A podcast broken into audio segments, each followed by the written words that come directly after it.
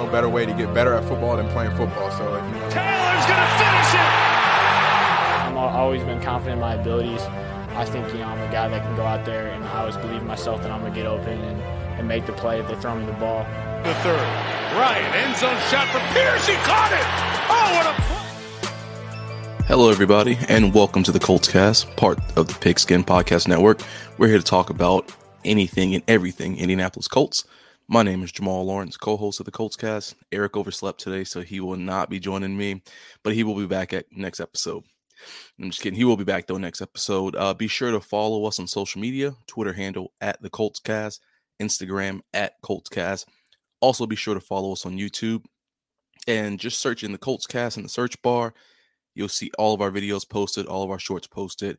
Also, have the scroller running at the bottom of the video. So if you miss out on any social media, you can definitely get that information from there. Without further ado, let's go ahead and jump on into it though. We got a PSA. The Colts are colting again. Colts are doing what they do best, everybody. Uh, just when you thought it couldn't get any crazier, you start to scratch your head because you have to wonder what is going on in this Colts organization.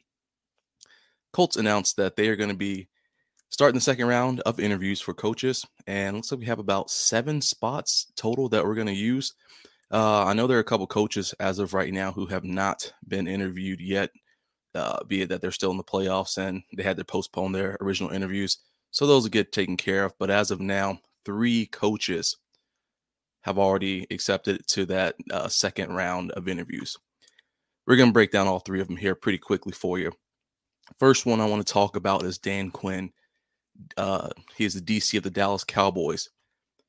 And before we even kind of dive into Dan Quinn and his second interview with the Colts, I just kind of want to talk about how I personally think it's unfair to have these interviews during the postseason. Everyone knows if you're in the position where you're in the playoffs, the only thing that should be your focus is how to make your team successful. Not that I thought that the Cowboys would beat the 49ers for any bit of time, but I do think it's unfair for Dan Quinn to have to be focused on his Colts interview or any other head coach interview, as well as still trying to game plan. I can't imagine what it'll be like having to sit on a Zoom meeting, talking to a GM um, for 45 minutes to an hour. I would assume that's about how long their interviews are. To then have to put all that out of your brain, go back to the grind of getting all of your your game planning in, intact. So I just don't think it's fair, especially when we think about the Cowboys, who you know they're playing for their first chance to be in the NFC Championship game in 26 years last thing they need is any additional distractions from what they have going on to try to get themselves there. Uh, but in all seriousness, I do think that's maybe something that should be explored in the future by the NFL. I don't really know how you could go about that because I definitely know it's a time crunch, especially when we think of playoffs and then the draft. So I know teams want to have their they want to have everything all in order, but it seems like there could be a more streamlined way. Don't really know. All right, but let's go ahead and jump into the Dan Quinn two years as the Cowboys defensive coordinator. And the Cowboys defense over this past years have been good, but not great. You know, just taking a quick look at their 2021 stats, led the league in turnovers in 2021. So we all know that um, they were a force to be reckoned with on the defensive side of the ball. Interceptions, fumbles, like crazy. No one really wanted to throw it around them because they were pretty much guaranteed to pick you off. Uh, in the run game, they allowed 1,918 yards, and that uh, averaged out to 4.5 a carry. Passing game, they allowed 4,049 yards, and that averaged out to 6.6 yards per catch at a 59.5 completion rate. The defense also scored six touchdowns. So not only were they a turnover factor, they were actually able to put some points on the board with that, which made a heck of a difference for them. Taking a look at the 2022 stats, though, they allowed 2,198 yards and uh, 4.4 per carry. So just a couple more yards there, but the average went down just a tick. So nothing big there. Allowed 34, or excuse me, 3,415 yards and 6.2 yards per catch with a 62.7% completion rate. So although they did allow 600, yes, less yards, and that um, yards per catch did go down just a tick there, the completion rate did go up. Now, if you ask me, I would only think that it has to be because teams aren't really throwing it to Trevon Diggs' side. I mean, I know he's gotten burned a couple times this season. We've seen it happen, but realistically speaking, you got Diggs out there. You're gonna really throw it to his side? I don't think so. You're gonna explore all your options before you get it out there. Uh, but of course, they had 22 forced fumbles, 16 interceptions this year, and they scored three defensive three defensive touchdowns. Uh, so not the leader this this year, but pretty much the exact same defense from year to year. And I know you may be thinking to yourself, well, I mean, some of those stats seem pretty good. I mean, that's that's not terrible. But we got to think about their offense was such a powerhouse. Although they don't produce in the playoffs, as we all know, their offense is such a powerhouse.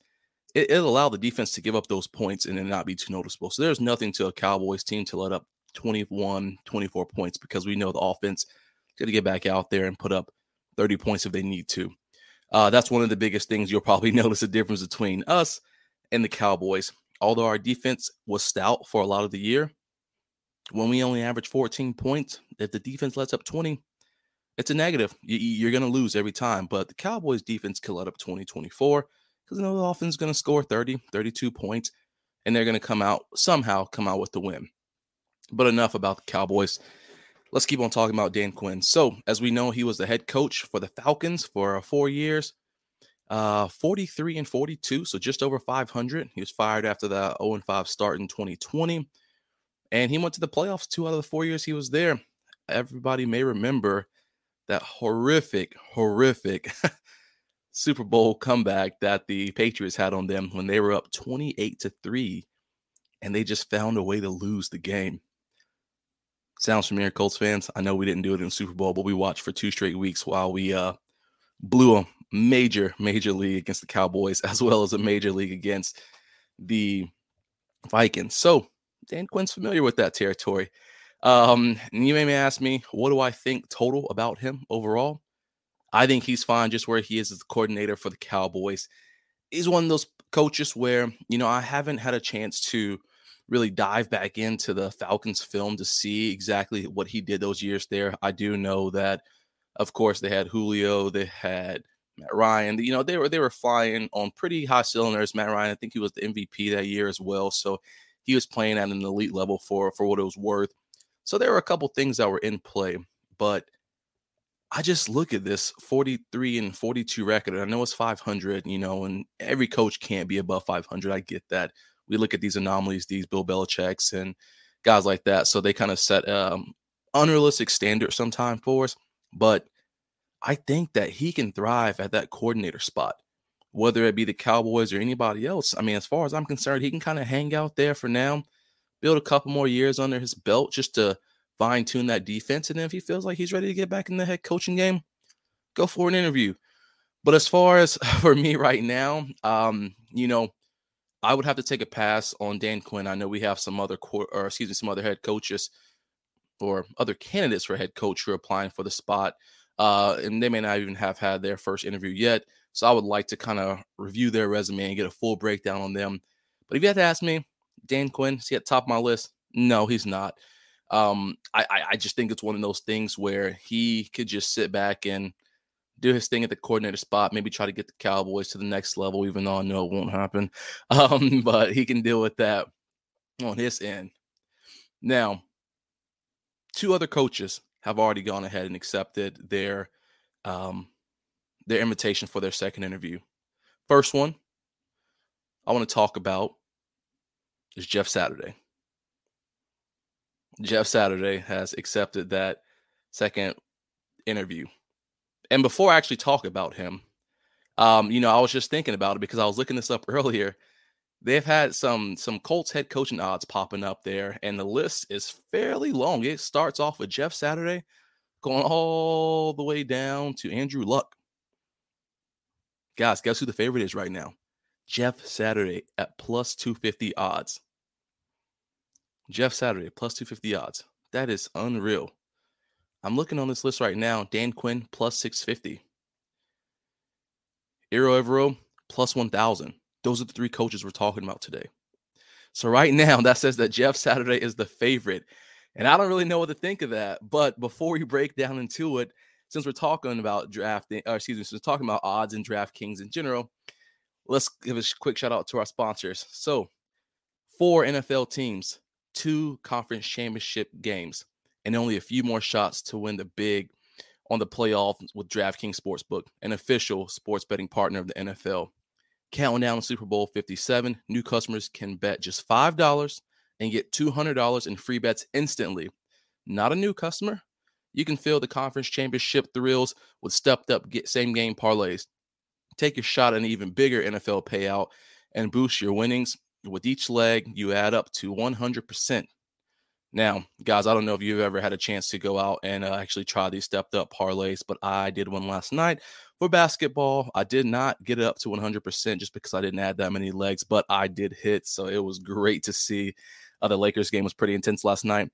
But more importantly than that, we got four teams left, and I'm I'm not gonna lie to you. The Bengals they they look they look really good.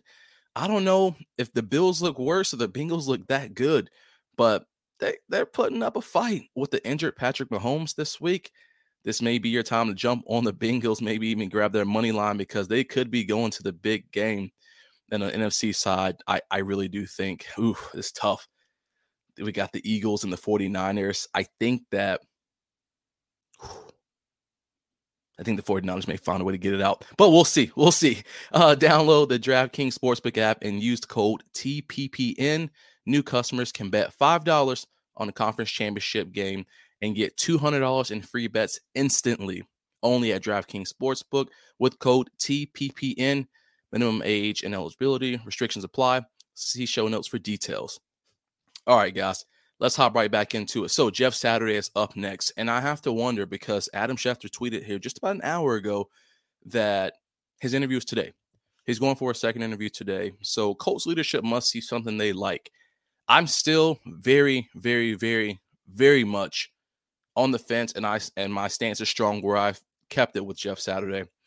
I don't know what the Indianapolis Colts leadership be that Jim Irsay and Chris Ballard see and Jeff Saturday. Again, I know that, you know, maybe they're trying to do something where they want to get a small name in in the you know in the pot, let him come in and do this thing. Jeff Saturday's made it clear that he at this point wants to allow or excuse me, hire his own crew to come on in. But I just don't know. I don't know what's going on with this one. I, I, I scratch my head every time I hear it because there has to be something that we're missing. Jeff Saturday must be sweet talking them in there. Or it could just be, as I've said 110 times before, Irsay's living in the past, man. He wants to relive those glory days. And for him, maybe the closest thing to that is getting Jeff Saturday as that head coach spot. Or this could be all a big ploy. This all could be a big ploy. But I don't know. I mean, I was watching an interview with Adam Vinatieri. He was on Pat McAfee show just uh, the other day, and he he made it. He made a good point because I talk about this a lot um, amongst Eric and I, and you know, anytime I'm talking with friends about just football in general, how you have to be a leader. You need leadership on the field uh, and in the locker room. So Adam Vinatieri, he said that the Colts have good players on the roster, but no player leadership. He, he gave an example of when he played for the Patriots, uh, how um, Willie McGinest he would tell the linebacker group that they were going to be working out at 6 a.m even if they weren't supposed to be working out that day. And you didn't have a choice. I mean, he's a leader. We know how good he was when he was when he was with the Patriots. Uh, so people respect that. They will show up. And you know, Vinatieri said if that person was late, be it 552, they show up, even though it doesn't start till six the last person, they had to deal with the consequences. That's the leadership that the Colts need. I'm not saying that you have to be you know, that tight on everyone because we are talking about grown men here. They're adults. They're supposed to have the the work ethic, but not everybody is built that way. Uh, I've seen a couple interviews with Tyreek Hill. He'll he'll tell you he's a lazy person. He said the last thing he wants to do is get up and be productive. You know, when it comes to when it comes to prepping. So that's why he works about himself. That's why he has a good personal trainer. That's why he has these things plugged in for him to to keep him at that next level. The Colts need to find a player with true leadership. I think that Shaq is a great leader. I don't know how he is in the locker room. Obviously, we see how he is on the field. Um, I think that he definitely, you know, he he shows us his dominance on the field, but how much of that transitions into the locker room? How much of that goes into the the film room? Goes into the work the um the weight room? there are a lot of things that you that these coaches are supposed to be doing for getting these guys prepped and ready and keeping them fired up. But the leaders, the leaders at that position group also have to realize that ju- you know just because you're the best person owner, that means you you have to elevate yourself and elevate the people around you. You know, it, it's it's easy. It's very easy to say to yourself, "I'm the best at what I do, so everyone should be able to play at my level." I I get that. People who thrive to be the best, that's the mindset a lot of people have. But sometimes you got to go that extra mile. You got to you got to bring people to your level because if not, they're to stay at their level. You got to bring people up with you and you got to say, is this way or no way? And and the Colts could use a couple players like that in the locker room. I think it could be a game changer. Uh, I, again, I, I think that Shaq would probably be the closest example as to someone who has the potential to get there. Again, I don't know him inside of the locker room, but it seems like any interview I've ever seen, kind of with Ryan Kelly or Quenton Nelson, you know, or MPJ, these guys are kind of mellow. They they come to work, they do their job, they go home. But you got to be the elite person in the room. Could Jeff Saturday bring that energy for the guys? Could he find the coaching staff? Maybe even ch- working up in the draft with Chris Ballard to bring someone in like that? Maybe. I don't know. There are a lot of things that could happen. Um, but I, I I really like that point that Vinatieri brought up because it makes me wonder: Is this something that maybe the the Colts organization sees in Jeff Saturday? Do they see that leadership that he could potentially bring on that they just trust uh, just because he's been there for a couple weeks. I don't know. It, it, it makes me it makes me scratch my head. It makes me think. Um, but last but not least, we have Ejiro um, the defense coordinator for the Broncos. He has a second interview scheduled with the Colts, but as well has a second interview scheduled with the Texans. Apparently, he has really been wowing uh, some of these these teams when it comes to his interviews. So that makes me a little nervous. I can see the Colts kind of jumping the gun on something if if they really don't want to stick with um, Jeff Saturday. Maybe they think, "Ooh, do we want to let this guy go to our division rivals?" Because we already see the trouble we're going to have with Jacksonville for the next couple of years, um, or the foreseeable future, I should say. And then, as well as even Mike Vrabel, we, we see what he's done in Tennessee. I know they kind of had a meltdown at the end of the season, but don't think that'll happen again. Could the Colts just want to let a, a potential good candidate slip out of their fingers? I don't know. I guess we'll have to wait and see. But we know that you know he's he spun the block a couple times. He has experience with defenses for multiple teams.